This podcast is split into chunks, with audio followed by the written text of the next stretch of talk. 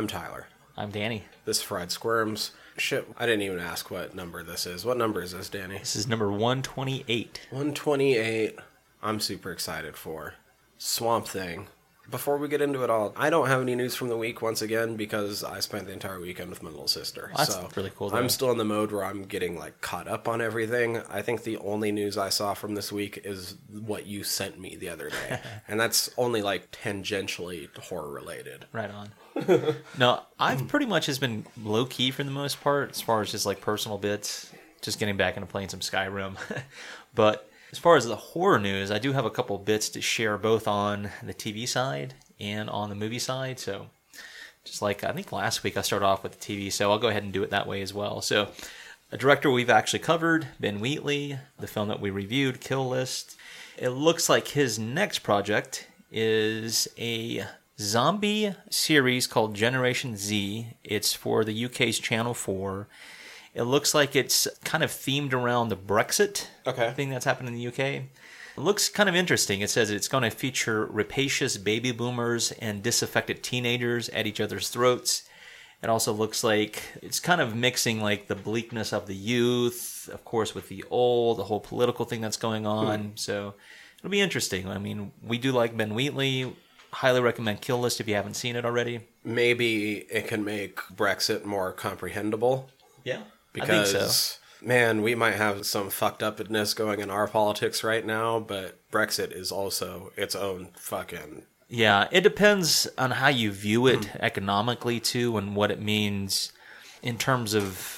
It's I, one I of know those this is things kind where of a like tangent. a lot of the issues over here, Yeah. it's like either the right or the left will Yeah, mostly agree with it. Yeah. It's not that well split with Brexit. Yeah, it has a big impact for sure. This is something you and I kind of went off on a tangent last night. Is the fact that we learned Kevin Smith and Netflix are joining forces to do a new Masters of the Universe animated series, which is really dope. That's really dope. It's also slightly horror related. I want to point out because Ah. one of the writers on the show is Marc Bernardin, who also wrote on Castle Rock. That is pretty awesome. So they do have a list of a few people who are on board. One that you have mentioned, Marc Bernardin. There's also Eric Carrasco, who's helped with Supergirl. Tim Sheridan, who's done Reign of the Supermen. Diya Mishra, she's done Magic of the Gathering as well. So it looks like Smith is also serving as executive producer and showrunner. Pretty excited about that. All right, so now we're going to go towards the movie side. Film that you and I and a group of friends went and seen more recently, and that was Ari Aster's Midsommar. It is heading to Blu-ray in October. Unfortunately, it doesn't include the director's cut, but it does have some interesting special features on this. So both versions, whether you get Blu-ray or DVD, I might hold out for the director's cut. I think I might do the same. Two of the features that they'll have is Let the Festivities Begin, Manifesting Midsommar, which is a featurette, and the other one is Bear in a Cage promo, which is really cool. So for those who haven't seen it and or want a Blu-ray copy, it will be dropping on October 8th, which is really cool. I hope they do another run of Bear in a Cage to coincide with the Blu-ray. They might, I hope so. because I really that was want to pretty get dope. my hands on a Bear in a Cage. yeah, I can see why it sold out so fucking quick. I want to put a Bear in a Cage next to Oh, my Funko Black Phillip Hell yeah, I think it would be nice. and my Funko Swampy that's overlooking us today, considering the yeah. Episode. Right, so that bit of news that I sent you earlier in the week, it does pertain to a video game franchise. It's also been turned into a film several times over. And the film slash video game I'm talking about is Mortal Kombat. So they have found their Mileena, Raiden, and Jax. Now, I think more too. I think they have uh, Uh, probably Liu since- Kang already. yeah, they do. They have Liu Kang and Sub Zero. So Joe Taslim is going to be playing Sub Zero, and Ludi Lin is playing Liu Kang. The other people who are going to fill out those roles are Mehcad Brooks. He's from Supergirl. He's going to be playing Jackson Jax Briggs. Then you're going to have Tadanobu Asano, who we've talked about because of Ichi the Killer. He is going to be playing Raiden, and it looks like a newcomer, Sisi Stringer, is playing Mileena, which is really cool. And of course, we talked about the fact that it's James Wan produced. I film. love Tadanobu Asano. Dude, hell yeah. I've mentioned a few projects of his that I really enjoy seeing him in. I'm super excited that he's That's getting huge news. more visibility over here, slowly and slowly. Also, if you're a fan of gore, don't sleep on this because they've been promising video game accurate fatalities. So we should have Sub Zero decapitating someone and with their spine hanging out. I'm okay with that if that's the case.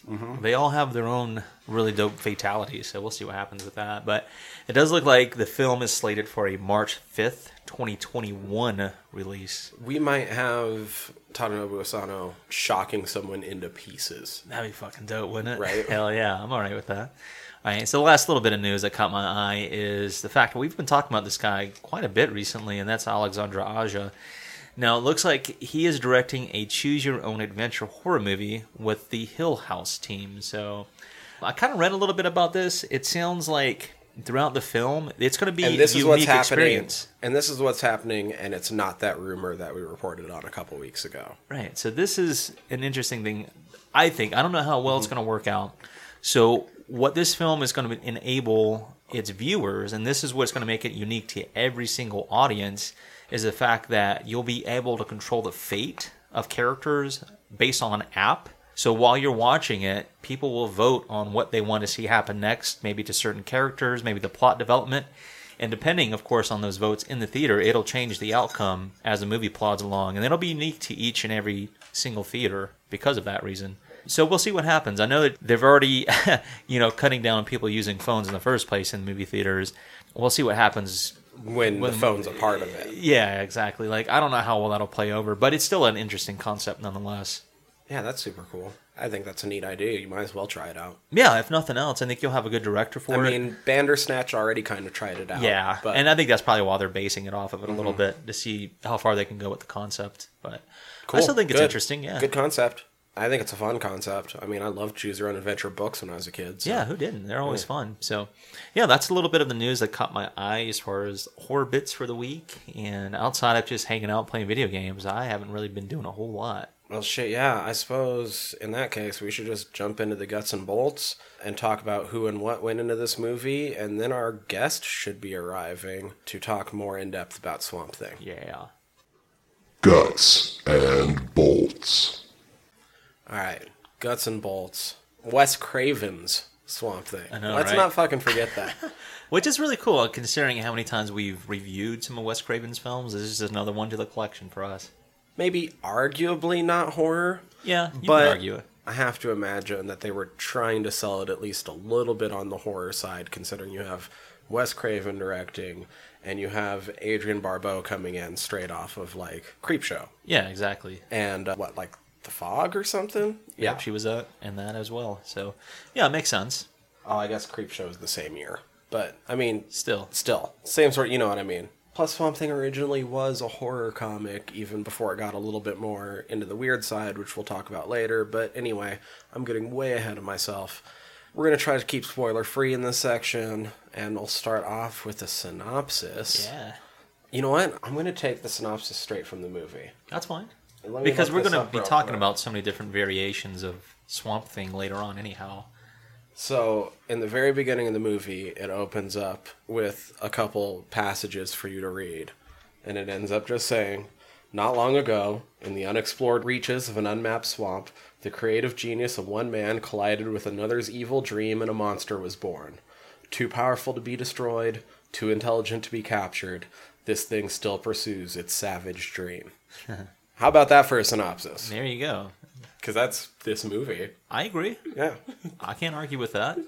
So yeah, that's a, a nice brief synopsis of kind of what to expect from the 1982 Swamp Thing from Wes Craven. And of course, we like to talk about our cast and crew from movie to movie. This week, I'll lead off, of course, with our crew, and we've already talked about our director, who was Wes Craven. Now, he's got a wealth of films to his credit. I marked down just a few because we have reviewed a lot of his films in the past.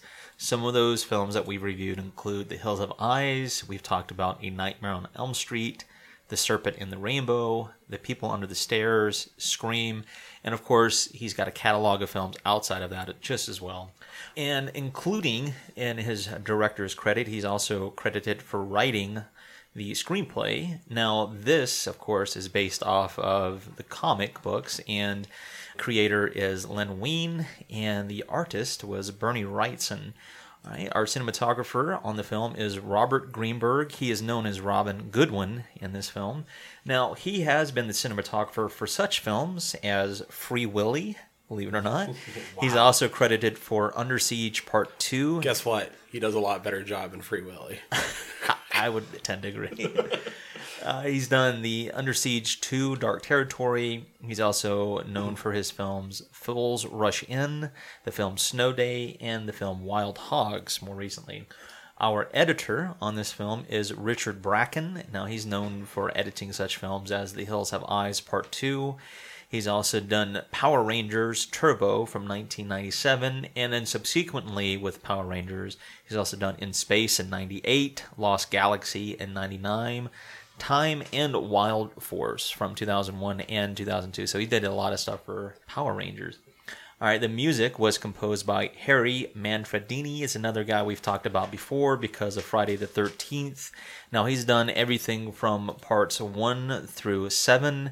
There was a break in between and then he returned for parts 9 and Jason X. He's also composed the music for the movies House 1, 2, and 4. He's also composed the music for The Hills of Eyes Part 2, and we've actually talked about him because of his film Wishmaster as well. Mm, All right, this film was produced by Benjamin Melniker and Michael E. Uslan. Production company was Swamp Films. The distributor for this was Embassy Pictures. They helped with the 1982 United States theatrical release. Release date was on February 19th of 1982. So for anybody who's doing math, I would have been literally three months old when And this I'm came not out. born. So yeah, the budget for this film was an estimated two and a half million dollars. You want to guess how much it grossed, Tyler? Oh, I don't have it in front of me. Good. It's just a Um, rough guess. I'm gonna guess seven. How about eighteen million dollars? That's better than I thought it would That's do. crazy. Not gonna nuts. lie. I do have a tagline for this film. What's it up against in 1982? Can you- 82. Oh man, that's hard for me to guess right off the top of my head. I'm not sure. Yeah, I'd have to take a look. All right, so the tagline that I do have is Science transformed him into a monster. Love changed him even more. It's not too bad. Okay. I mean, that's part of it, but that's not really the movie that we watch. No, no, no, no. You know what I'm I mean, it involves a little bit of that. The latter, that is.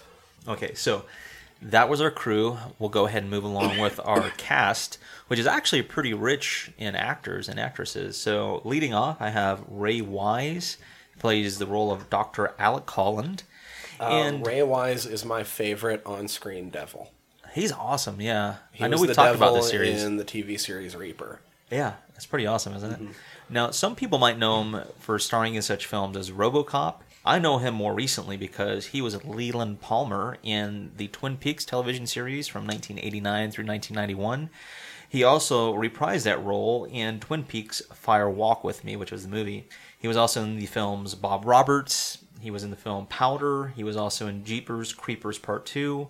He was in the film Good Night and Good Luck. He was also a part of 24, the television series back in 2006. He was in the film One Miss Call. He's been in a ton of television series and movies since. He has a wealth of credits to his name, but very familiar face. It was cool seeing him in this role. All right, moving along, we have Adrienne Barbeau. She plays the role of Alex Cable. And some people might know her because she started in a television series back in 1972, and it lasted through 1978, and that was the television series Maude. We've mentioned that she was in John Carpenter's The Fog. She was also in Escape from New York. You want to know why?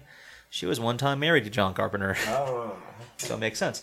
She was also in the films The Cannonball Run. She was also in Creep Show, we mentioned earlier. She was in the Crate segment. Now, she voiced, I think it was controls or like a command control in the film The Thing. She was also in the comedy Back to School, if you like Rodney Dangerfield. She was in Two Evil Eyes. I think she was in a segment from that. She also voiced some characters from Batman the Animated Series back in 92 through 95. She was also a part of the Drew Carey Show from 98 to 2004. She was also in Carnival from 2003 and 5. She was in the film Argo. And more recently, she was also, I think, a voice in Death House. Mm, I was mm-hmm. like, damn, go figure. All right, the next actor I have is Louis Jourdan. He plays the role of Anton Arcane as a French actor. He was known for the films Gigi. He was also part of the 1977 film Count Dracula. He was in a James Bond film, Octopussy. Octopussy. Yeah. He was also in The Return of Swamp Thing, and he was also in the film The Year of the Comet. All right, the next actor I have is Dick Durock. He plays the Swamp Thing in the film.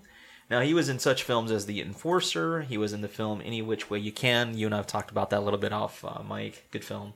He's also in Stand By Me, which kind of blew my mind a little bit. Oh, that's nuts. Yeah, he was also a part of Swamp Thing television series from 1990 through 1993. He played Swamp Thing a lot. He I, did. Like I was telling you, DC overall in their TV shows have been really good about bringing back people in general. I have to imagine that the only reason he wasn't brought back for this latest series is because he passed in like Yeah. 2009. And unfortunately, some of the uh, science that goes into making Swamp Thing wasn't going to work on him this time. right. All right. Moving along, we have David Hess. He plays the role of Ferret in this film. Now, he started off in a little Wes Craven film, and that was The Last House on the Left. I like that film a lot. He was mm-hmm. also in a Ruggiero Deodato film, House on the Edge of the Park. He was also in the films Body Count, in the film Zombie Nation. But this is a neat little side fact, little trivia here, is that he's actually a well-known musician. Now he started off back in the 50s. Some of the stuff that he worked on kind of blew me away a little bit. He actually helped write the song All Shook Up, which Right. was a huge hit for Elvis. He also wrote stuff for Sal Mineo, like uh, Start Movin'. He also wrote Rockin' Shoes for the Ames Brothers. He worked with Conway Twitty, Andy Williams, Pat Boone. A little bit later on, he started doing stuff for like mostly Italian films, things like that. He did a lot of stuff for children's television series, whatnot. But he's also won several awards for his writing. He was also a Grammy Award winner because of his rock opera, The Naked Carmen. So, I mean, a really well established musician. He wanted to get into acting because it, it kind of challenged what he could do. Like, Yeah. you know, he said he liked to portray bad guys because he can just kind of get away with it. So, I think that's what he was well known for, basically, in his film career. All that acclaim, and yet that's the picture they use in his. I know it's kind of freaking garbage, isn't it? Yeah. All right, so moving along, I have actor Nicholas Worth. He plays the role of Bruno. And one of the early films that he was in, a film that we haven't covered, we've actually talked about its predecessor, and that's Scream Blackula Scream. He was a Oh. part of that. He was also in the film Don't Answer the Phone. He was uncredited, but he was in The Hills Have Eyes Part 2. You might have known him for the film Heartbreak Ridge. He was also in Hell Comes to Frogtown. He was in the film Dark Man, Best of the Best Part 2, and the film Barbed Wire, which is pretty neat. and if y'all used to play a bunch of Command and Conquer like I did back in the day, he did voices. He was General Marzak and Premier Romanov in the Command and Conquer series over, I think, multiple Man, iterations. I did play a few of those. Uh, but I think those roles are both heavily featured in Tiberian Sun. Okay. I don't remember for sure, but I did play a ton of Tiberian Sun, so I grew Nice. up fucking listening to the guy. That's awesome. Yeah, there's a lot of people doing voice acting in this film, which is really neat. So the next actor I have is Don Knight. He plays the role of Harry Ritter in the film. He was known for being a part of the Immortal television series from 1970 through 71. He was also in Hawaii Five-O, the television series from 1968 through 1979. He was in the television series Maddox back in 1970. And a television series I actually watched, coincidentally enough, was Magnum P.I., and that was back in 1984. All right, next actor I have is Al Ruban. He plays the role of Charlie. He's known for the films Madigan, The Killing of a Chinese Bookie, and the film Love Streams. Our next actress I have is Nanette Brown. She plays Dr. Linda Holland. The only other credit that she have is the film My Boyfriend's Back. Reggie Batts plays the role of Jude. This is really his only screen appearance because I think his next thing that he did was a featurette for the Blu-ray version of this film, but that segment was called "Hey Jude" with Reggie Batts. All right, and the next actress I have is Karen Price. She plays Arcane's messenger. She was in the films Tapeheads, and she was also Fear and Loathing in Las Vegas. I have one other actress, and that is Mimi Craven. She plays uh, Arcane secretary in the film. Oh, okay. This was Wes Craven's wife, and most stuff that he directed, you would have seen her in. She played the nurse in A Nightmare on Elm Street. She was in Seinfeld. She was in a lot of really cool stuff. Most just like little guest appearances here and there, but it's cool to see him put her in that role. All right, so that's pretty much our cast and crew. You gave us a brief synopsis. There are a few warnings we should give. Adrienne Barbeau's boobs. Yeah, you do get to see a lot of cleavage, and there was a little bit of boobage. Mostly side boob. Yeah, If you have managed to get your hands on the European version of this movie, Oh, there's yeah. an extra three minutes that includes extra naked dancers uh, in one of the scenes towards the end, but otherwise, you don't see a single lick of them in the American version. Very true. of course, there's going to be some action beats, so you know, some violence here and there, some gunplay, a little bit Little of blood. language. Yeah, some language, a little bit of blood, not much, not much gore at all, Mm. if I remember correctly. A little bit of pretty good body horror towards the end. Yeah, I agree with you there. Which also kind of, woo, talk about that. yeah, I mean, overall, it's a pretty tame film, considering, you know, I think this one can be considered a little bit family friendly. And it, you can consider this one a little bit more of kind of how you would view a superhero movie these days. But like I said, I think they were trying to lean into the horror a little bit, especially when it came out. Yeah, I agree with you there, considering. It's arguable nowadays. Yeah, you can make a strong argument for that, considering. But yeah, dude, I think overall, like, it's tame in comparison to a lot of films that we normally cover, but nonetheless, it's still entertaining as fuck. I agree. And I think we're going to kick back and get into the green a little bit ourselves Yeah. while we wait for our guest to arrive. How does that make you squeal? All right, I think I'm going to lead off here, give a little introduction for our guest, because a lot of the people we bring into this show, I'll admit, is kind of based around who I go to talk to for a lot of situations. Danny obviously started off because of his expertise in horror movies. When I need to go talk about movies, we'll talk to like Patrick. I'll talk to like, if it's in general movies, then like we've had Haley and Quincy on the show we talk about that shit a lot. And when it gets more and more fucked up, that's when it starts to go to you. Right on.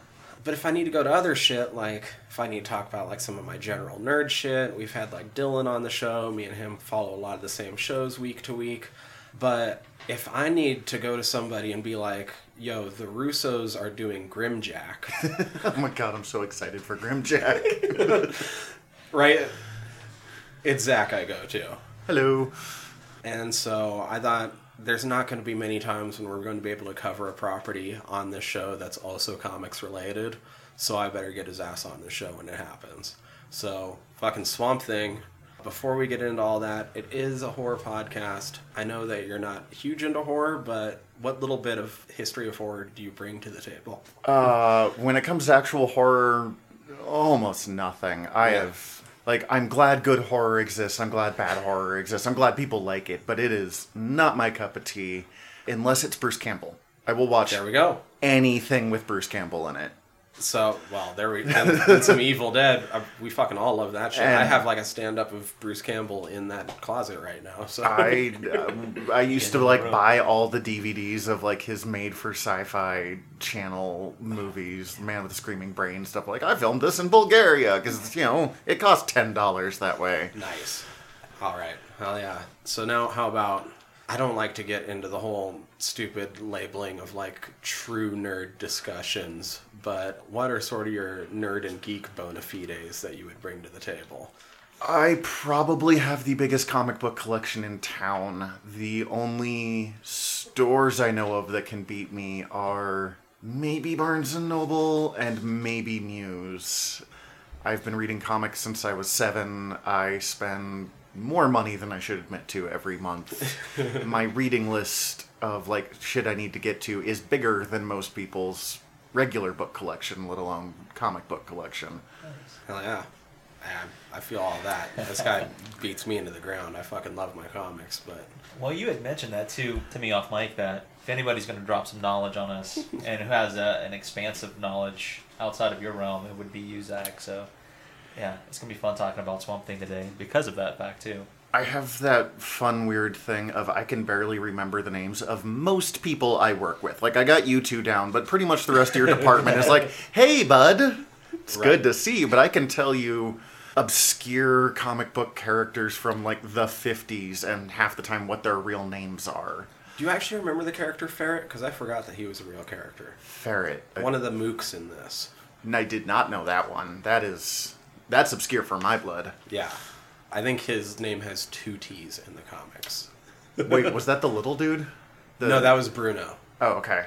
Ferret, He's like the it gets- main goon. Yeah, he's the main goon. Oh, that- the red bandana guy. Mm-hmm. Okay. I didn't have a whole lot of sound while I was doing this because we were making dinner and stuff. Right. So some of the names are a little lost on me, but All right. Well, okay. So around the table, I guess, just in general, Danny, we've talked a little bit off mic about this. What's like your history with Swamp Thing in general as a character? Because I think you're coming in the freshest on this movie. Yeah, so my weakness at the table right now would be comics. Now, I grew up with friends who read comics. I dabbled like a little bit, and it was just through proxy. If I was around and something caught my eye, I'd pick it up and read it, but never really pursued it. So with Swamp Thing, my background is more rooted in the film that we're discussing today. A little bit of the original 1990 series, and that's about my limit as far as what I know. So I don't know a whole heck of a lot outside of what I researched going into this film. So that's my limited background, just stuff I grew up with. So, I guess with me, I didn't actually get into comics into my 20s. However, Swamp Thing, I used to watch the, the live action series on USA with my dad. I used to wake him up early ass in the mornings because I didn't understand when fucking TV schedules worked and how all of that shit worked just to try to like wake him up to go watch Swamp Thing awesome. just day after fucking day. Swamp Thing was one of my favorite characters as a child, along with Captain Planet, and I w- was really into the uh, Toxic Avenger cartoon. Nice. And had uh, like a few of the toys from that, and then like turtles and shit back then. God, but was a Toxic Avenger cartoon. yeah, I had the No Zone toy. but Swamp Thing, and then I didn't know it was a comic book character. It was just from the fucking TV show for me for years and years and years. And then later, when I got into comics, and people were like, "Oh shit!" Like there's this super awesome run of comics that like Alan Moore did, and it's Swamp Thing. I'm like, I fucking know Swamp Thing. I used to watch the show, and then read it, and I fell in love with Swamp Thing all over again. He's been one of my favorite characters since that. So. Let's see, where did I first encounter Swamp Thing? I mean, I've been reading comics since I was seven, something like that. So I think I was always kind of aware. Like, I knew there was a TV show, I knew there was a movie, I knew there was a character, but I didn't know anything really about him other than he looked like Creature from the Black Lagoon until college. In kind of stereotypical college comic nerd story, I was skipping class and at the bookstore found Alan Moore's Swamp Thing and read Anatomy Lesson and was like, "Oh my god, the world has changed." Yeah. And then That issue has that effect. that is it's a I'm not a big Alan Moore fan. I do love his Swamp Thing run. Mm-hmm. And then I guess I got kind of closer to Swamp Thing when I tracked down some of the previous stuff that came before, like the stuff that Len Wein and Bernie Wrightson did. Because I have this thing when there's something really famous and really big, but it wasn't like what created it. I always want to go back and see the earlier stuff and be see like, what did it come from. Yeah, from? see what was you know the brilliance of Alan Moore and see what was just strong characters and stuff. And you can find some really good comics, TV, movies, whatever, that way that get overshadowed because oh, it's not hundred percent, but it's still an eighty percent good thing, and it's it's like enjoyable still. It's not the Chris Claremont run. But Roger Stern's X Men was still weird and kind of fun. Yeah, man. Like There we go. See? God, this is why I love that you're on the show right now, because I can say something like that. Okay, so now let's get into the movie, though. Ooh, boy. this is something else. What would you say the movie got right? a surprising amount of the origin story was accurate. I love that they got Ray Wise to play Alec Holland. Yes. I I did not know Ray Wise's name before yesterday. He was just oh that guy who Yeah. shows up and plays the devil a surprising amount of times. Before you showed up, he's my favorite on like on-screen devil. Oh, uh, from what like Reaper? From Or- Reaper, Yeah, yeah. Oh god, it was so good. Well, it wasn't good, but it was perfect for how old was I was when I came out. Like for what it was trying to be. Pilot by Kevin Smith. Yeah. okay, quick question since I'm talking about the origin. Was that his wife or his sister that was the blonde scientist? Oh, In the movie, it's his sister. in the Okay. movie, it's the sister. Because I was not sure, and he kind of treated her like both, and I referred to her as the sister wife for the rest of the movie. knowing the background, some of this was very weird. One of my notes is simply Alice Cable. yeah, that they mix the two characters of the guy who becomes a fly demon eventually, and And his then side piece. eventually Dreams Raven. Oh god, I forgot about that. Yeah. And then the romantic interest. Mixing those was real strange, but also Anton Arcane, as his name sort of implies, is a sorcerer, not And strange super paramilitary. super spy. Like, was he like James Bond gone evil or I Blofeld? maybe like this he. movie brings up a lot of questions, like the fact that in the first like three minutes, there's a literal trouser snake. Yeah. Oh my yeah, god! yeah. Yeah, the snake punch is possibly the greatest moment in that movie. Um, you have Ferret's trouser snake right off the beginning. We were I thought it was hilarious. we were watching it and we were like, oh, so he was like heard about martial arts movies and heard about Snake Fist and just didn't understand the concept. Um, That's so funny. Oh man, I guess yeah. Alice Cable is that was weird. The I don't movie's know. a glorious train wreck. Like, let's be real honest about this. To me, it seemed well. That's the thing. The movie didn't seem like it knew quite what it wanted to do. The setup I thought was good. Like the first thirty minutes of the movie until he becomes Swamp Thing. Like you said, they got the origin mostly right. You just substitute in Anton Arcane for the Conclave. Yeah, did have one curious thing. They had the glowing green, the the stuff that made him Swamp Thing, but also made things explode and grow because that works somehow. The sister wife was like, "Hey, I've got this glorious thing and that explodes, and look, I can just stick my hand Yeah, in yeah, it." yeah, for sure. Multiple times she does. Like the first time, sure, I understand she didn't know what was going on, but she keeps doing it. I have my own theory in the back of my head that in this fucked up version of the DC universe, if you were to flesh it out, she doesn't die and just ends up becoming their version of Poison Ivy. Oh, I'd watch that. Not to jump too far into comic stuff instead of horror stuff, but But no, that's what this. I the- warned that. I warned the listeners last week. We're we're getting nerdy this I'm okay with episode. that. I like the the big superhero thing this year is Crisis on Infinite Earths, and they're pulling in people from all sorts of stuff. They've got fucking the Burt Ward Robin coming back, so there's going to be We like have seventy year old octogenarian Robin, and I am hundred percent in for that. But they desperately need Dick Durock to come in as Swamp Thing. He's dead. Damn it! It's okay. He's the Swamp Thing. The Swamp will bring him back for this. We were just mentioning that with uh, Dick Durock. Oh man, no, yeah, because part of the impetus for us wanting to do this episode in the first place was that the current live action show just ended a couple weeks ago. I haven't watched it. I downloaded the first episode. I was so confident on all the Swamp Thing stuff I was going to read and watch before this, and I did none of it except for the movie like 12 hours ago. Yeah. I feel you. I was going to read some extra stuff, ended up just finishing the series.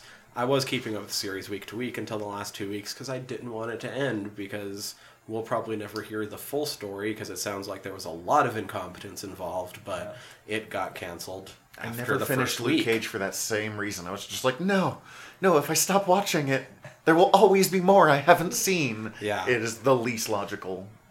If it wasn't for this episode, I probably wouldn't have finished it for at least the next like half year.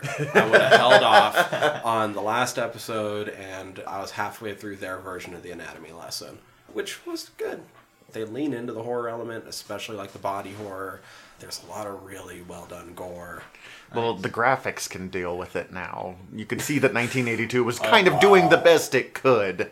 Oh, we really need to talk about that suit, don't we? Oh yes, we do. That was one thing that really jumped out to me as well. I was like, granted, it was 1982. well, we do know they were working on a modest budget, but phew, it left something to be desired for sure. I'm just saying, the Star Wars stuff looked high class compared to this. Oh yeah, and yeah. early Star Wars. The Star Trek original series stuff looked. Ooh, buddy. Ooh, buddy. I was trying to think of like where would I rate this on like a scale of like Doctor Who effects. Oh my god, that was one of my notes.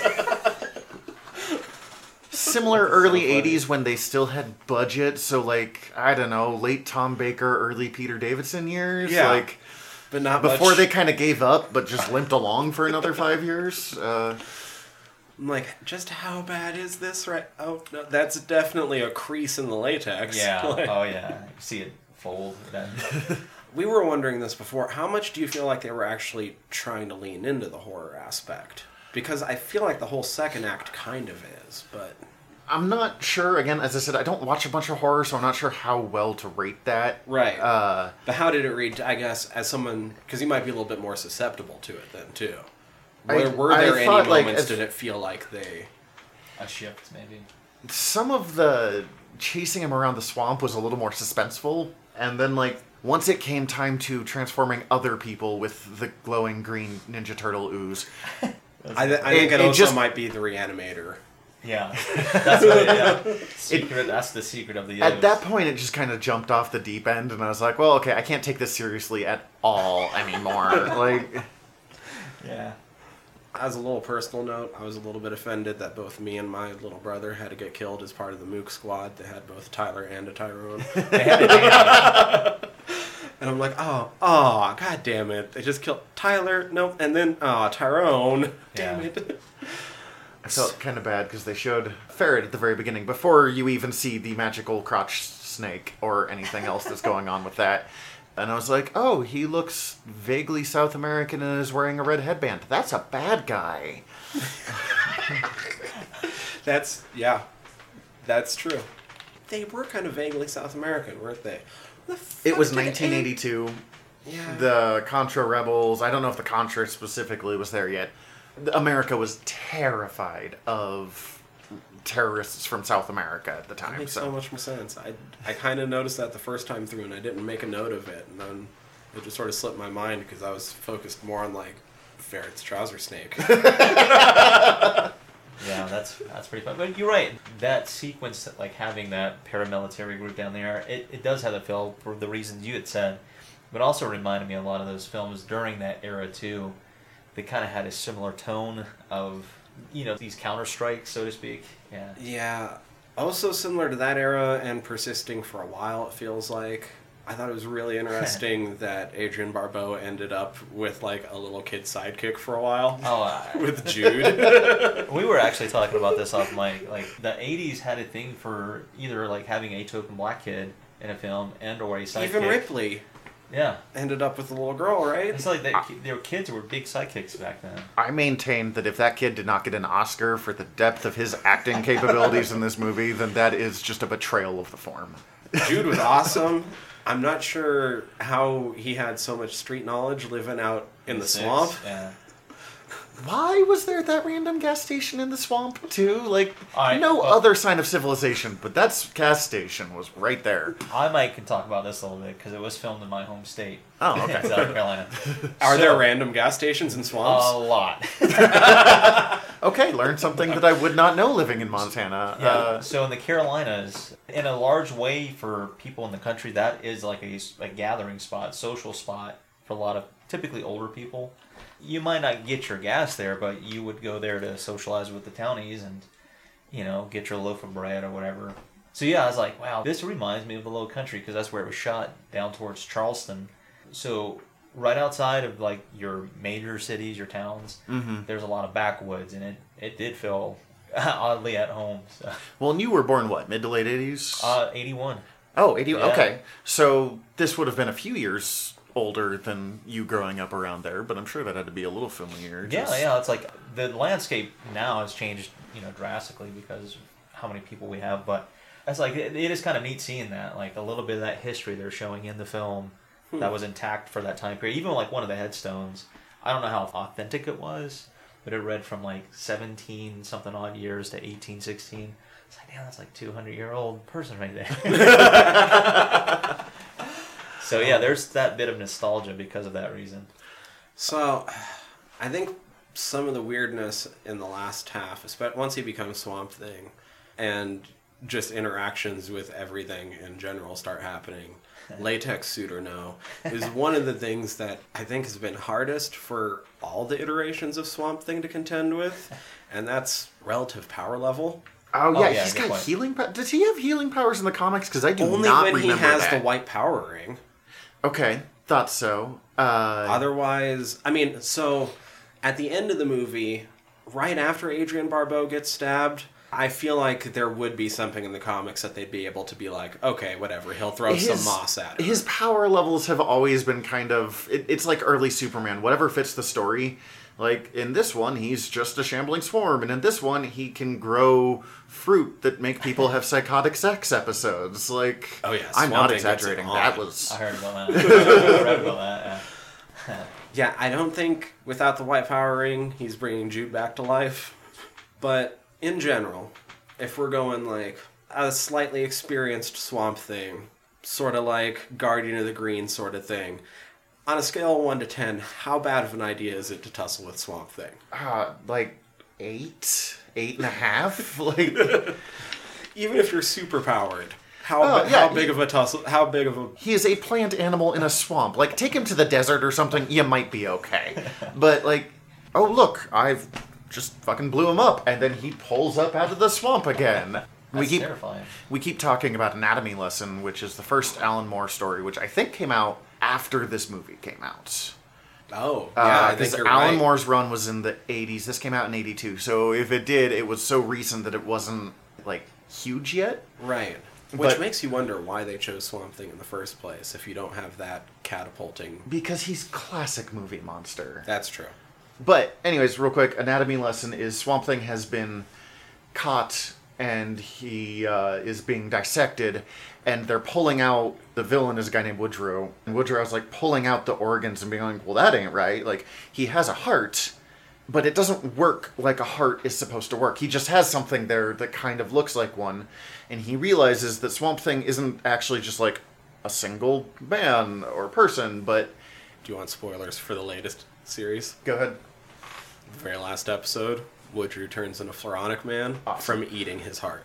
Oh, yep, that's actually how it happened too. I think, but uh, he, the swamp thing is basically a spirit that can grow out of any swamp, and he only had you know organs because he's like, oh, I think I'm a person. I should probably have organs. And then once he figured that out, he just became like the most overpowered character. But I don't care if you're overpowered if you keep writing good stories. So. Right.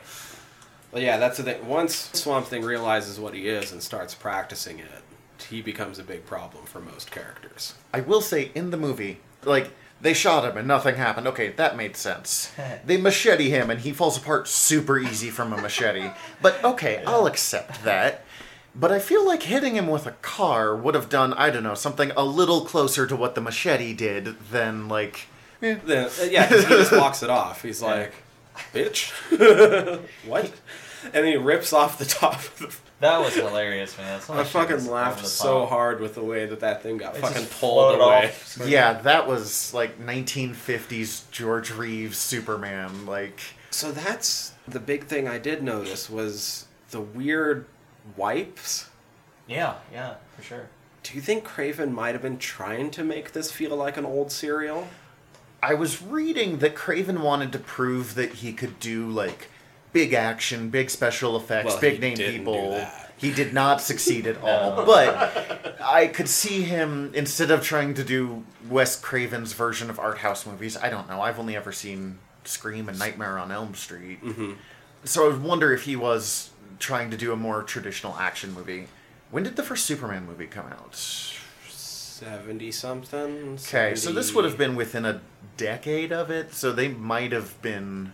You were asking earlier why they picked Swamp Thing. That that might have been an attempt to be like, hey, here's a superhero property that we can try out, but no one cares about. Like, We're talking the way back in the era when DC was basically the only one successful with superhero movies, Well- which seems so long ago now. in the '80s, Marvel did what? Punisher with Dolph Lundgren. Yep. And I think no, they did a Captain America, and they did a few Hulk TV movies. But it was We don't talk about most of those. No, that, that's fair. That's that's an accurate statement as is. For a long time, they were the only game that mattered, so I guess why not try Swamp Thing?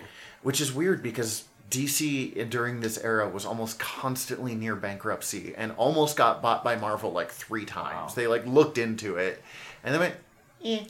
Which blows my mind. Like I'm glad they didn't. I like having the two separate universes, but Oh man, yeah. So you brought up to him getting hacked apart by the machete, mm-hmm. and then he doesn't regrow that arm for a bit. He's just walking around mostly armless. Yep.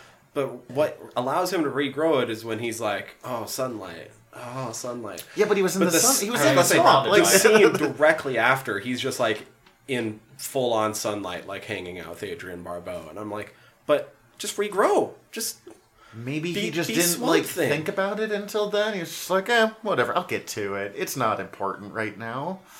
I don't know, man. As we said, this movie makes a lot of decisions that it doesn't necessarily feel the need to explain.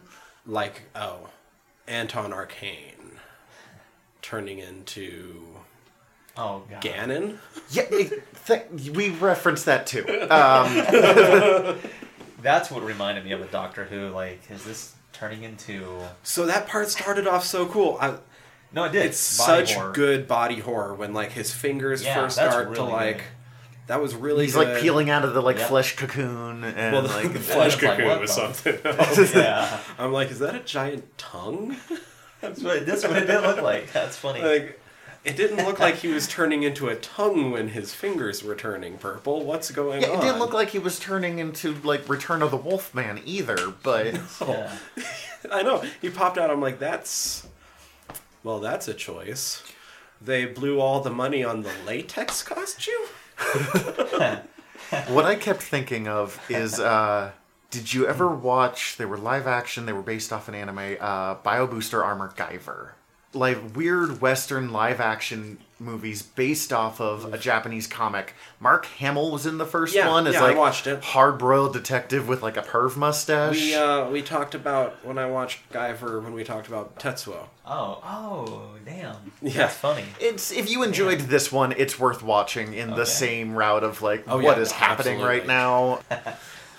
Yeah, no, that was a, its own weird story. Same kid, foster kid, which might explain how he was getting his hands on these, showed me Tetsuo the Iron Man and the Guyver in the same day, which That was a so lot of weird, fucked up body horror involved. Yeah, man.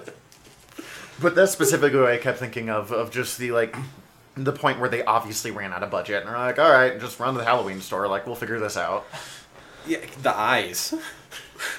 I'd like to think that I might be able to come up with more convincing monster eyes than what we got from that, but I will say I have almost never seen a werewolf that I'm actually happy with in a movie. it is hard to have. I It just, can happen. It happens not often. you might enjoy Dog Soldiers. Yeah, yeah. That might be the Is that everything it sounds like? Yeah, yeah. and uh, Jorah Mormont's in it. Oh yeah, okay. Shit. My notes for once Arcane turns into that is just what the fuck for the rest of the movie. I kept thinking of King Arthur the moment that Swamp Thing got the sword. Like it felt like he got Excalibur out of the Lady of Yeah. the Lake, except Lady of the Lake being the swamp. What about Bruno turning into something from the That island of was Dr. Moreau and then being the fucking Another little funny sidekick. sidekick for the Yeah. rest of the 10 minutes of the movie? What the fuck? that was ridiculous. There was a lot of moments in this film where I did have to pause it because it's like, this is fucking ridiculous right now. but in like that laughable sense, it's like I'm still gonna watch it, but this is fucking nuts. Yeah. I had only seen this movie one other time and I had forgotten Wow. it got to that point. I did remember the weirdness of Swampy's face in this movie. Oh yeah, for sure. That's something that really stands out. Did they try to make it look kind of like Ray Wise and then just weren't good at it?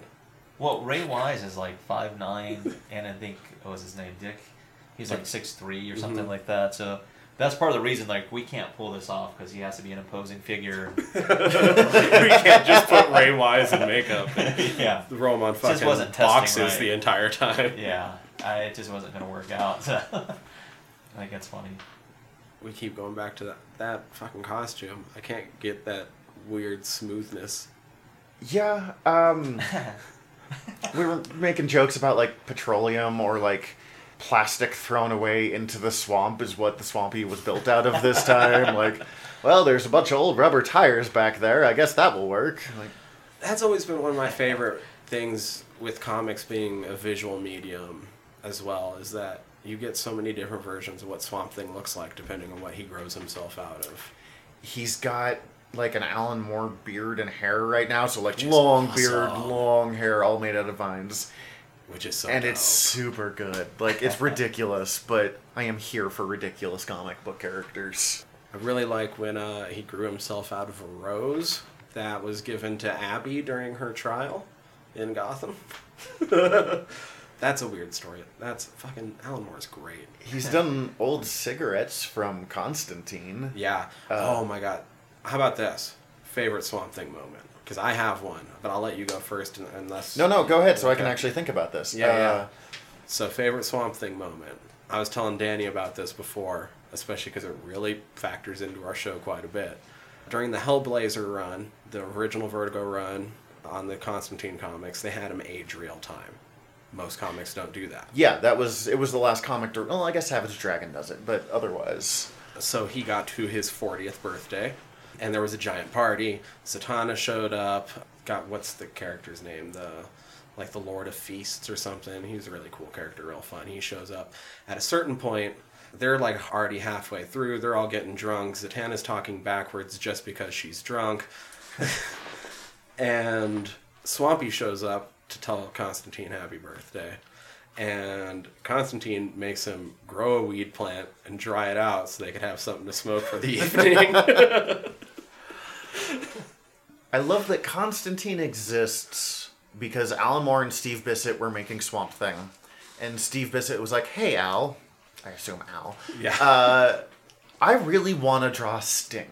Sting is super popular right now. Let me draw Sting. And he's like, yeah, all right, here's weird, douchey, well, Sting's already douchey, but weird, douchey magician Sting. And the world was just like, yes, this is what we need in life. I fucking love me some Constantine. Oh, yeah. Yeah. No, I mean, I am one of the people that was like, yes, this is what Yeah. we need in life. Like, it's true, and especially those early ones, you're just like, oh, so they just straight up put Sting into the comic. Oh, yeah. Okay, that's funny. and then, of course, Alan Moore claims to have ran into him twice since. Sting? No, Constantine. He says he's run into Constantine. There is three writers four, or four writers that have written on Constantine that have claimed to have ran into him in real life. Alan Moore, I believe Jamie Delano, ah, and I can't remember the others. Neither one of those surprises me, though. That's. Alan Moore is the only one that claims to have ran into him twice, and I think's the only one that claims to have heard him speak. and it wasn't the first time; it was the second time he ran into him, and he says that something like he came up to him and told him it was 13 words. I can't remember ex- it exactly, but it's uh, "I'll tell you the secret to real magic. Any cunt can do it." I'm not saying that this happened when Alan Moore was on a bunch of drugs at a comic book convention, but I'm not saying that's not what happened. Right. either. That's funny. Oh man! Speaking of a bunch of drugs, I do really wish that any of the Swamp Thing materials got into the green more, but. Well, as I said, I don't think they existed yet when this first one came out. Right. Yeah, the idea of the green wouldn't have existed during this one, I don't believe. Not in the way we think of it now, anyway. Do you know what the green is? Do I Yeah, sound crazy No, no, when no, we're no. talking about I, this? I did a little bit of research because I knew going into this I was going to be the rookie, and I didn't want to be the guy just like sitting here without something to contribute. but I did read about the green and, and what it meant in terms of like his elemental power and like the iterations too that came from it before Alec and mm-hmm. you know all that stuff. So I do know a little bit, not a whole bunch, but yeah. Just for anyone listening, if they don't know, the green is the like basically I don't know spirit, the overmind, the whatever of plants. yeah, it, is. Collected subconscious of every plant, it was the '80s. including alien plants. I love when he grows himself on other planets. Oh yeah, he goes to Adam Strange once, or uh, Rann, and then they always pick a guardian, and they pick Swampy. I love that they did the fire. You have to have fire to make a swamp thing. Yeah, I felt like he should have been like screaming or something when that happened. Though they like set him on fire, and he just fucking pelts for the water. He doesn't actually look like he's in pain at any point. It's just No. like the Human Torch is going for a jog right now. Like, That was kind of an impressive fire stunt, though. I felt like he held it yeah, out for a while. I am. I would not want to have been that stuntman right there. No. That looked miserable. But that's one of the things you have to have fire in the death to create a swamp thing, because otherwise you end up with Earth Two Solomon Grundy. Is that why he He was a failed swamp thing. Okay, I knew he like died out in Slaughter Swamp and came back. Fire wasn't involved in his death, and they Ah, still okay. tried it anyway, and that's why he's part plant matter. I was gonna say later on in Earth Two, in like I think that was Earth 2012, when it was coming out, he was of the Gray, which was like, Kind of the proto rot. yeah, it was basically death. He was to death Mm-hmm. what Swamp Thing was to the Green. I kind of like the Rot version more than the Grave. Yeah, I haven't read a ton of Rot World, but it was interesting what I did read. Abby becomes Avatar of the Rot, That I heard makes about sense. that. You're right. Yeah. and she looks dope as Avatar of the Rot. Wasn't Animal Man's kid like that too, or something? I just remember the her. Red. Oh, of the red. Okay, but it was a bunch of Animal dead Man. animals. Animal Man isn't actually the champion of the Red. His kid is destined to Hmm. be, so he has to keep his kid alive. That's what it is. Okay. And so then, yeah, the, so then the red is the animal version of the green. Yeah, I did read some of that leading up. Now, what helped me too is that there's a collection of people who enjoy comics and all that good stuff. So I had a little bit of help with that because there's some guys who have some good knowledge on the origin stories and then the offshoots, depending on the author and the series run, etc. As That much definitely as I love the character, there's still a lot I haven't read. Uh, I've it's been hard to find anything pre Alan Moore. Mm-hmm. I know because I've looked. I found a little like digest version, so like uh, the size of like a manga or like the Archie that you can buy at the Oh, store. yeah. It had like the first five or six issues in it, and then I lost it. I think in a swamp actually, um, because I took it backpacking with the me. swamp reclaimed it. Yeah, But this is I- our, I- I this is our stories. I was like, I'm not mad. Um, but that's all I've been ever able to find. Like, I'm sure they have DC classic, fancy, expensive. Pay me eighty dollars for this hardcover that is, God love it, not worth eighty dollars. I've read a little bit of the Mark Millar run, which was plotted by Grant Morrison. that makes me a little more trusting. I was a big Mark Millar fan when I was like 16, and then I read him about two years ago, and I was like, oh no. Oh, oh, things I loved as a teenager strikes again. Yeah, it was when he was first getting into the industry, and Morrison was sort of helping give him a leg up. And I think he plotted most of the run, and then it ended early when he sort of ran out of Morrison plot. Yeah, it was. I've read about it. I've never read this run, but like Swamp Thing was supposed to basically become the Avatar and learn like all four elements. Like I said, I haven't finished it yet, but they're starting to get to where I'm at for sure. Is like I think he's about. I think he just learned to rock where I'm at. he's not as good as Toph. Nah, I, I mean that's an unfair competition. As long as he's good as like the Boulder, he'll be okay. Like, I'm curious to see how it all ends up, even though I know that it was I cut know- off short. But I know even Mark Millar doesn't talk that happily about it, and Mark Millar will talk happily about anything he's ever written. yeah. Well, and we're going to get to see more of the Millarverse on Netflix. It's okay. It's better when he has an idea and gives it to someone else to make a movie with. Like Kingsman, I loved the movie. I didn't care. I didn't think I even bothered to finish the comic. Right. Movie is fun. Both movies are fun. The first one more than the second. I haven't seen the second one yet. It's still fun. Not as fun. It's a sequel. Yeah, shit. Oh, did you have a favorite Swamp Thing? What's your favorite Swamp Thing moment, Danny? This movie? Well, yeah, The my, TV show? My limited knowledge of it.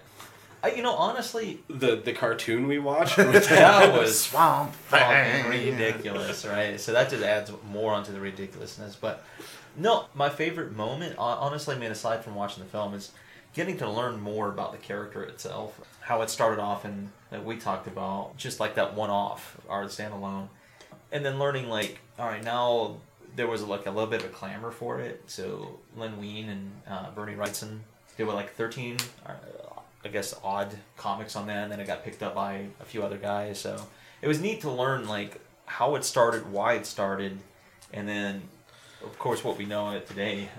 It's really the. Early feud with Man Thing. That might be my favorite thing about Swamp Thing. First, though, favorite moment in the movie, if, if going for Okay. that, is the Anton Arcane has this line of like, "He won't be subtle," and then it's just a switch, random switch to Swamp Thing, screaming in the, the uh, swamp, like he won't be subtle. Then switch, ah, and then switch away to something else. Like there was literally no point for that except for an editor's like, "I bet you no one will notice." Um, Oh, oh, I didn't say my favorite from the movie, so Yeah. I'll, I'll throw in my favorite from the movie, which I think has to be a Swamp Thing seeing Adrienne Barbeau topless and then deciding he has Oh to go throw God. the journal in the swamp. That swamp. shit is so ridiculous. I thought that was funny. He's like, yeah, he goes from this, you know, this moment of enjoying her beauty, so to speak. And uh, yeah, Ah. movie moment. I think I mentioned this to Zach. Is um, there's a moment where she's in that little convenience store that Okay, yeah. with the kid and. You know, he's like, yeah, of course we got a gun, and she goes to use it, and it pops, and then you have this quick cut where she drops it.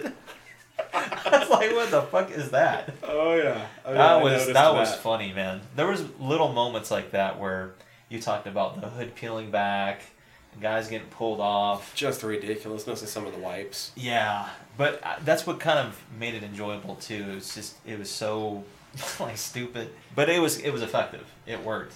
It was campy, and I'm not sure how aware like Self-aware Wes? Craven was that it was campy, but I think everyone else knew that it was campy. Like, Right. I'm sure there's probably a little tongue in cheek moments here and there. I mean, it is the guy that did Scream. Yeah, exactly. So, That's true. You know, you guys kind of mentioned it too. Is from what I understood, is this was supposed to be kind of like a parody, so to speak, of like the 1950s mad scientists and the creatures It- that spawned out of It's it. It's definitely like a latex monster movie. Yeah. so there's some of that. I, you know, that's what it makes me wonder too. Like, did they knowingly pick out that costume? Like, you know what? We know it looks like shit, but fuck it. Who cares? I, I don't know, Dick. Dick, what's his name? The the guy Durock. who played it, Durock, Durock. yeah. Must not have hated it too much. He did two movies and a 72 episode TV show in it. Now, the TV show suit looks way better. he talks about that too. They like he's like, man, the movie that they tried like was not very good. The movie that they didn't try was better, and then the TV show with a half the budget was great. Yeah, that suit is fantastic. That's why I fell in love with the character. Yeah. Anyway, overall favorite Swamp Thing moment. Uh, it, it's probably similar to his. I just. I don't necessarily have, like, here's a moment in the comics where this is the coolest thing Swamp Thing ever did, but just the interesting little facets of the character that have popped up because he's been in so many different things. Ranging from he's based off an older character called the Heap, and he was uh, Len Wein, the guy who created Swamp Thing, was living with Gary Conway, the guy who was writing Man Thing for Marvel, and they're not really sure where it came from and who Yeah. ripped off who. They were going to sue each other Uh, until somebody was like, the heap. They kind of talked about it, and then they're like, "Ah, this ain't worth it." Like, uh, or I guess Marvel and DC more than like Gary and Right. uh, uh, Len. Lost track of where I was going with that. I'm sorry. Um, It's okay because bringing up Len, we have brought up Len before on the show. you guys actually That is so. interviewed him once or something like that. no, didn't but a guy No, that okay. worked with him. Oh, okay. Um, our interview with the director of Savage Land. It's a fantastic horror movie that Len actually appeared in because Yeah. he always wanted to be an actor, apparently, but has made an absolute indelible mark on comics. And Zach, maybe you, you should tell the people why they should know the name. Okay, let's Len see. Len Wein, Wine, Ween, Wein. Ween. Thank you. Len Wein is probably the greatest unknown name in comics to standard people. You have absolutely seen movies with his characters or stuff that he edited. He was a writer and editor. He's still a writer and editor. He did a Swamp Thing run just like two or three years ago. His probably biggest claim to fame is he created Wolverine. He helped create Storm, Nightcrawler, and Colossus from the X Men. Like, other than like Cyclops, Jean Grey, and Professor X, if it's an X Man that you've seen on the movie, there's a good chance he was creating it or edited it. He created Lucius Fox in Batman, who was played by Morgan Freeman in the Dark Knight trilogy. He did a bunch of work with Plastic Man, which is really cool, even if it's not anything you would have heard of. he was the editor for Watchmen, which was originally supposed to be existing characters from a company called Charlton. And Len was the one that was like, hey, we just spend a bunch of money on these characters. We would really love it if you didn't kill them all. Why don't you make your own? So Blue Beetle became Nite Owl, etc., etc. Mm-hmm. Question became Rorschach. Yeah. Peter Cannon Thunderbolt became Ozymandias. Peacemaker became the comedian, and Nightshade became Silk Spectre. I don't think I'm missing anyone, but the important part is if there is a facet of comic books, Len Wein has been there. And all the comic creators that went on to take his characters and make the most amazing stuff are like, oh man, that Len, that, that Len knows what he's doing. Yeah, that's pretty much it. I mean, X Men. I think most people have seen an X Men movie at this point, so you've seen his characters. If you don't know who Wolverine is at this point, I don't know how to help you. Like, I. Everybody Yeah. go watch Logan. That's the only one you really need to watch of his, let's be honest. yeah, that's true. Definitely don't go watch Origins. Oh, God. I know. I think that's another interesting thing to see, like being here now with this episode with Swamp Thing, having that interview with Simon, the director or one of the directors from Savage Land, and the fact that Len Wein happened to be in that film. It's kind of neat seeing how all these dots connect, you know, and the, the different histories that people have with it, and uh, just having you on board and you knowing what you know, like the rich history. Uh, So I just want to shout out Simon again because it was so Yeah. cool when he was on the show. Go watch Savage Land. no, it just makes me appreciate. He's a huge nerd too. He's super into Brother Voodoo. He got Yeah, you guys were Len talking Wein onto his show. Of course he's a nerd. That's awesome, man. So that's what I'm getting at. It's like it's neat to see the fandom, like whether it's rooted in comics, whether it's rooted in horror, a combination of the both. It's fun seeing how these pieces connect. It's like everybody go read the anatomy lesson. uh, it's got me intrigued. Yeah, it's. I mean, he's. I saw it over there. He's got it on his shelf. Similar to complimenting Len, though, I do want to take a moment of talking about how brilliant an artist they got with Bernie Wrightson when they Wrightson. first started off. Wrightson's another one who never really took off. I never knew who they were until I read the Swamp Thing and went, wow, this guy's really good. Mm-hmm. But as I look at modern artists, a lot of modern artists have, I'm not saying stolen from him, but Obvious was an inspiration. Rags Morales specifically, every time I look at him now, I'm like, wow, that's how Bernie Wrightson draws eyes. Like, you could not have gotten a better artist to start that off. The only other thing I could think of that he did that was any kind of famous is he wrote a Batman story with Jim Starlin. Starlin created Thanos and killed Jason Todd. So, wide range of things he's done. I wish I had seen more Bernie Wrightson. He passed away, uh, I think, two or three years ago now. Like, just after I figured out who Bernie Wrightson was, he fucking died. I was like, That's kind of what happened with me figuring out who Len Wein is. And maybe was it last year? Yeah, last year I think he passed. Yeah. So it's like, fuck.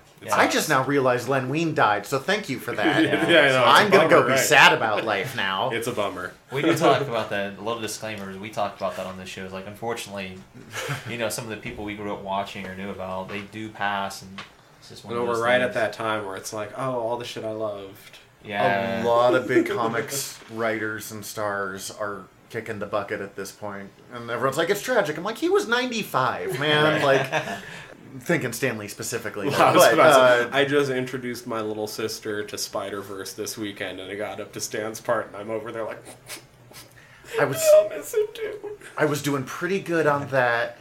And then in Captain Marvel, they did the like Marvel intro Oh, thing, and God, instead of that characters, it was all killed Stan Lee. me. And I was like, "Well, I'm gonna go cry in a corner. I'll be right back." Oh, that was yeah. I was the same way. I'm like, I'm doing good. Then I went and watched Captain Marvel. I'm like, oh God, why? Uh, anyway. I don't know. Is there anything else super pressing anybody would like to say about the movie? I mean, aside from like some of the catchphrase things that Jude brought to the table, you know, there goes the neighborhood and little stuff like that. You don't kick it, you gotta punch it. Like that. I was like, man, this is the most like '80s thing grown up remembering is like little catchphrases and token kids and sidekicks and whatnot. I thought it was an interesting way to, to revisit a Wes Craven film that a lot of people probably don't realize he directed. It was one of his earliest ones Yeah. too. Like Mhm. they did not really. This is like coming off the back of Last House on the Left and more previously to that, The Hills Have Eyes. Which after those two, I wouldn't have guessed that this is what he would. Do. I know, right? That's what I'm getting at. It's like, is it kind of a not a Last House stark on the Left is kind of hard to get through, man. Yeah. That's an extreme movie. It really is, and having David Hess being that familiar face Mhm. uh, in this film was like, wow, completely turned. But anyway, it's neat seeing that, like his progression too in the filmmaking, because we talked about the fact, like, not long after this, he went on to do A Nightmare on Elm Street. The fact that we might had- as well be a Wes Craven podcast at this point because Yeah, we only we've like like, two more of his horror movies to get to. yeah, essentially at this point. But it's just neat seeing that that progression. Like so, the history. It's another history lesson for me. Like your background, your knowledge, a little bit of my knowledge. But uh, yeah, it's it's just fun. I like I like those connecting pieces. Man, I might end up watching all those seventy-two episodes of Swamp Thing. I'll tell you what. Uh, after this, looking at talking about product of its time, the amount that they were like able to get away with starting the opening shot right on God, what is her name? Adrienne Barbeau. Adrienne Barbeau's right on her chest, and then being like, "Oh, right, the face." Like every time she showed up, and it is what it is. But it, uh, So, because of that particular time period in movies, she was one of the actresses known for those particular. yeah, particular. that's what she parts. was. She was known for. She had a very nice chest, and uh, let people get away with looking. At I it. do, yeah, So- I do want to say though that like she's an attractive woman, but there's levels to these things, and you get up to resting bitch face, and then one level above is Adrienne Barbeau. I am done with your shit face. Yeah, I, I thought that was kind of funny. Like, she was very capable, but then of course they she was a badass. When it came down to it, she was able to do some There was shit, a but- combo she threw on one guy. It's like, holy shit, is this for real right now? She like knees him, throws a punch, and then kind of like pushes off and gets away. But then she does the the typical like, I don't know which direction to go in, in the woods, and then I'm gonna stumble right in the middle of the road. I'm a government agent. I think she was a government Yeah. agent. Yeah, I'm Yeah. But for some reason, middle. I thought high heels was a good idea in the swamp. In the swamp. I mean, that's still a problem. They had that in Jurassic World, and that only came out a couple years ago. But like, Right. You know, I'm just gonna try to keep from thinking too much on how weird it is to combine those characters into one. yeah, it is super uncomfortable if you read the comics. Some of the shit, uh, yeah, the shit that happens with Matt is uncomfortable enough anyway. Really. Yeah, I don't read that issue again. Like, I read it once and I was like, well, this was very good, and I am going to just skip it in the future because I don't want to have to, like, have long th- moments staring out the window into the rain contemplating this. Like, Danny, I can see you're curious now. Well, I, I did, Did know you a little read bit it? about Matt Cable. And, uh, Did you, did you read about it? Well, it depends on what it, you're talking about too. Like uh, Anton using Matt's body. Oh, as like the fly and stuff Yeah, like, like- that. Yeah, possessing him or whatnot. he's he's creating rotting corpses with his brain for, like, sexy Wasn't like- times. and Yep. then, like, oh, Oh, I didn't got he in a have like car an crash. incestuous and- thing with is Yeah. it his niece, Arcane Yeah, Abby. Abby? Because It's I, oh, well, I talked about his brother a little bit because that, that's something I read about too. But it was using the body of Matt. yeah, yeah. That is fucked up. Nothing good came from, like, the No. side characters in Swamp Thing. Uh, And then what was it? Didn't he come back from like hell or something like that as a fly? Is that how that happened with Arcane? Oh, yeah, because she was Yeah. ripped down to hell for a bit, and Swamp Thing Same- had to same go girl. save her. Yeah, there was like the Dante's Inferno thing. I think they said that. A Anyhow, lot of bad shit happens to people in that series. a lot of bad shit happens to Swamp Thing. I was reading about the TV show a little bit because I fell down the Wikipedia rabbit hole. And apparently, in the first few episodes of the TV show, he's got a kid sidekick. Not Jew Not or whoever, Jude, but, but- just kid sidekick number seven. It was 1991. People Yeah. loved kid sidekicks. Um, and like 12 episodes in, they're like, we need to retool this. We need it to be dark. so they wrote him out, but the way they wrote him out was he was kidnapped by child slavers and never seen again. Oh shit! Whoa! Like like apparently in like towards the end of the series they had like a throwaway line about him being rescued off camera. But there's just seasons and, seasons. Yeah, or- he just Swamp Thing's little buddy got kidnapped by child slavery and he's like, "You got this, kid." Like Queens Island. We're good. Jesus. Oh god. Oh. Too soon. It's two weeks in a row. We've made Epstein jokes. It's gotta happen. But uh, like I said, that's the thing I find very interesting as a whole. How in depth this character is, you know, not knowing whether or not he is Alec, if he's just like you were saying, the an imprint from uh, from the Green and whatnot, and just another incarnation of Swamp Thing, uh, which I found fascinating too. It's like wow, there's Ton of swamp yeah, things. there's so many that you can play with, and it explains Alex Olsen, and you know, et cetera, et cetera. So it depends on, on who you're reading and uh, it's How like- they it's- felt there's a about the run that came before them. Yeah, which Alan Moore hated, but uh, immediately killed off everyone pretty much. With what you're saying on that, uh, part of what I love about kind of B and C level characters, characters that aren't Spider Man or Superman or Batman, and they run eight comics, and there's always big movies coming out about them and stuff. And like, I love those Eternals too. that only had. Okay, the, the Eternals is a good example. With the Eternals, you can change stuff. You can do weird things, and you don't have to have it. So at the end of the day, he's Spider Man because there's another six comics coming out in the next two months. Mm-hmm. He's not the A list character. Those weird background characters that the writer becomes fond of, so they just like show up throughout whatever series they're writing at the time. But they're never going to hold their own book. You can do more with it, and I think Swamp Thing kind of had the advantage of that too. Sure, we can kill him and make him so he's not actually Alec Holland. Well, if you were suddenly like, Superman's not actually Clark Kent, that would never work. You would never be allowed to get away with that. No, that, that's absolutely yeah. I guess you can, you definitely can fuck with those characters more basically. I, I like all those background characters just because they tend to be in so many stories that are going on in the background that are so epic that aren't even acknowledged. you get this idea that they do have an entire active life, but you just don't necessarily see it. Mm-hmm. DC had a character named Cave Carson who was not interesting, to be fair. He was like an adventurer who adventured in caves and fought, I don't know, lava monsters. It was like 1950s adventure cave stuff. adventure. Gotcha. So. And but he kept showing up throughout comics, and you got the impression that he had other adventures going on that you just didn't know about. To the point that one time he showed up and he suddenly had a cybernetic eye. he just had a robot eye, and they never explained why. That's awesome. It never came up until actually just recently. Uh, My Chemical Romance guy, uh, Gerard Gerard Way. Gerard Way, wrote a comic because he was like flipping through the DC Encyclopedia and found Cave Carson, and he's like, "Oh, that's weird. I didn't know he had a cybernetic eye. Why is that?" And it didn't bother. It was just like at some point he got a cybernetic eye, so he wrote a comic, literally titled "Cave Carson has a cybernetic eye." That's awesome. Just because it's the greatest name of a, the comic itself was good, not great, but the Yeah. the title is just I top like notch. Gerard. I just like him in general. I'm not the biggest fan of like any of his work, but all of his work makes me smile enough that I end He's up one of those him. people where I'm like, God, I'm glad you exist and add to this world, even if I'm not like a devoted fanboy. Yeah, yeah, exactly. Pretty much not right on the head for me too.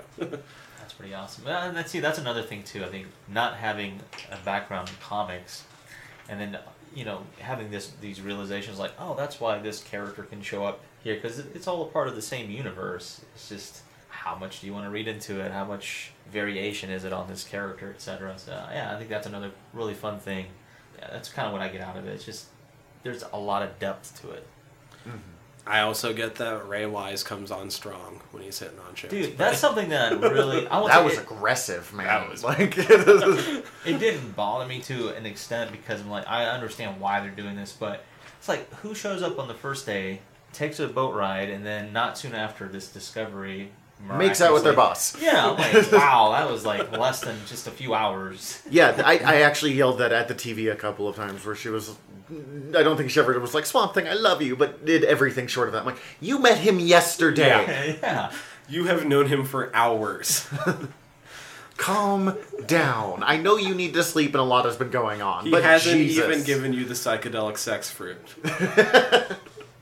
oh, fucking Swamp Thing gets trippy. You should read you some Swamp Thing. I read a bit, little bit about that, but no, I, I do. I think I'm more inclined now to like explore these things outside of just the surface level. You know, like I I enjoy reading. If it's a good character, if it's a good story, I'll read it. Fuck it. You know, Well, yeah. Well, we can hook you up with that. nice. I don't know. I think we're done with this movie, aren't we? I think so. I mean, outside of you know, like just Fuck this movie. Just We learning. might have talked about this movie longer than the movie went on. That, we're getting pretty close. It was that movie was 93 minutes long. We're not quite there yet, but we're getting. We're right on the the cusp. treading. But Right no, it- on the like I say, it's fun to, to explore Swamp Thing through the eyes of Wes Swamp Craven. Thing. And uh, Swamp Thing. yeah, you are amazing. Jesus. But yeah, it's just knowing that too. I'm like, there's this resurgence in the '80s with the television series, cartoon series, and more recently again with the short-lived series, unfortunately. But you know, it just shows you like It's this worth is it. this is a character that has it ends kind of weak, but it's worth a, it. a unique shelf life, like because you can play with that character. He should get played with more, considering environmental concerns these days. But He's not unique in comics because it's he's far from the first or last character to get mixed with like let's do horror and superhero at the same time. But the only character I can think of that's ever been remotely as popular as him mixing the two would probably be Blade the Blade. Vampire Hunter. Yeah. definitely not like uh, Hellstrom. Yeah, like the Son of Satan or Devil Slayer, who I still don't know his, what his deal was. Uh, they or use Blue Devil. Blue Devil, Brother Voodoo. Like, there's a lot of good characters in there and a lot of bad characters, but like none of them got quite the recognition that Swampy somehow got. Oh, Muckmouth. Muck encrusted mockery of a man. it's one of my favorite taglines for a person. well, shit. I hope you all were entertained by that. I God. Enlightened? Yeah, enlightened. That went fucking nerdy. That was great. No, I enjoyed that. That was a lot. that was really. This is my life. yeah. I mean, hit subscribe, please, however you're listening to us right now. You can always head over to the website, www.friedsquirms.com. There's additional ways listening to us up at the top. The latest episode always streaming down at the bottom. You can find the archive in the middle, as well as links to all of our portals the Facebook, the Insta, the Twitter. You can hit us up through the website or by emailing us squirmcast at gmail.com. Fuck, I think that's it. Uh, If you'd like to leave us a suggestion, a recommendation, we say that, you know, if you're in the industry, if you need some eyeballs on your film, let us know. We're always up for that as well.